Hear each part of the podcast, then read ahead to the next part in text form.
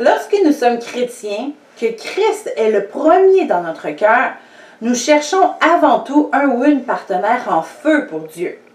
Mais est-ce que ça veut dire que l'apparence physique ne compte pas?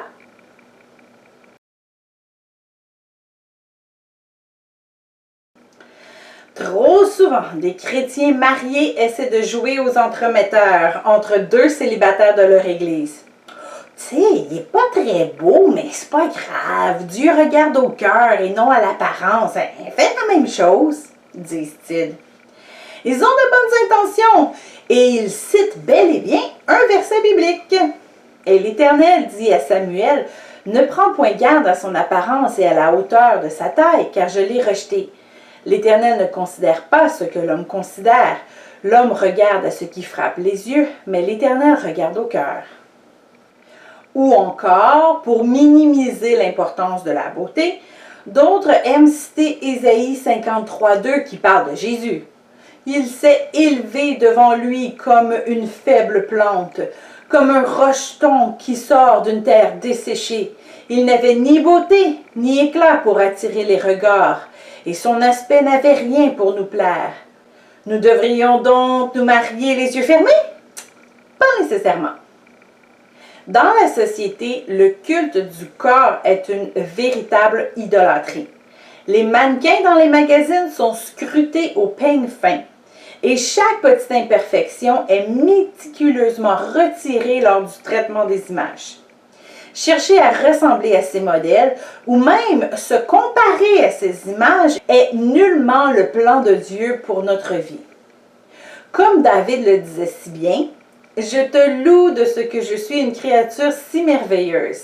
Tes œuvres sont admirables et mon âme le reconnaît bien. Si la recherche futile d'une apparence parfaite est une forme d'idolâtrie, donc un péché, cela ne signifie pas pour autant que les chrétiens devraient avoir l'air d'un naufragé après plusieurs mois d'isolement sur une île déserte. Choisir des vêtements appropriés du siècle présent, prendre une douche, se brosser les dents, c'est un minimum que tout le monde peut faire. Se mettre beau ou belle signifie de faire un effort pour être à notre avantage.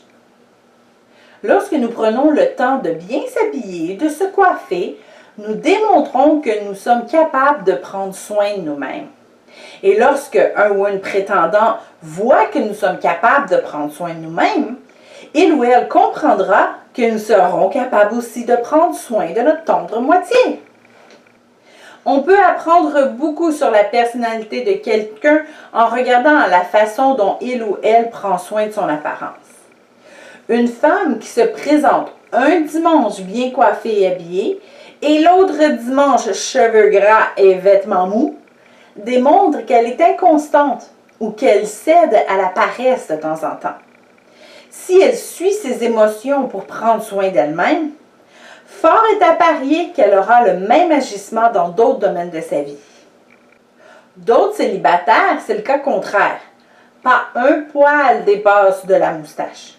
Il maintient son poids idéal au gramme près et ses vêtements sont toujours repassés et parfaitement agencés et cela même lorsqu'il fait le ménage de son appartement le samedi après-midi. Encore une fois, cette apparence enseigne à une fille que cet homme sera intransigeant sur l'apparence de sa partenaire. Qu'est-ce que votre apparence dit de vous? Est-ce l'image que vous voulez que les gens aient de vous? Bref, notre apparence en dit beaucoup sur notre personnalité. Certains sont vrais, d'autres plus artificiels. Certains sont religieux, d'autres plus libérales. Dieu ne veut pas que notre apparence devienne une obsession. Nous ne devrions jamais marier ou même fréquenter une personne seulement parce qu'elle est belle.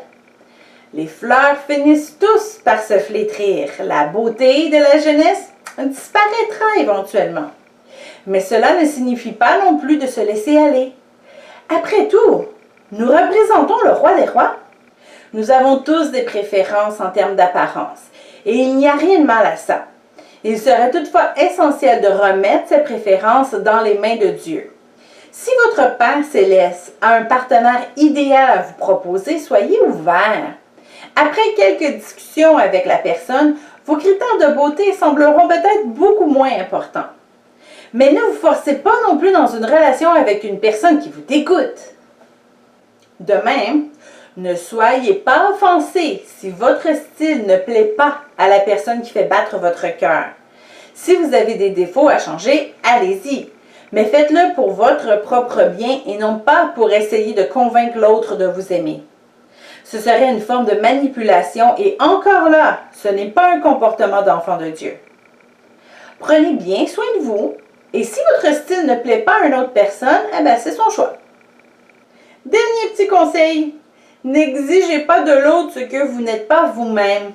Un homme un peu grassouillet ne peut pas exiger que sa femme ait un poids parfait.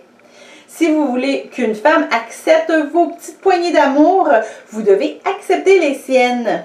Ce que vous voulez que les hommes fassent pour vous, faites-le de même pour eux. Et il en va de même pour tous les autres petits critères de beauté qui nous tiennent à cœur.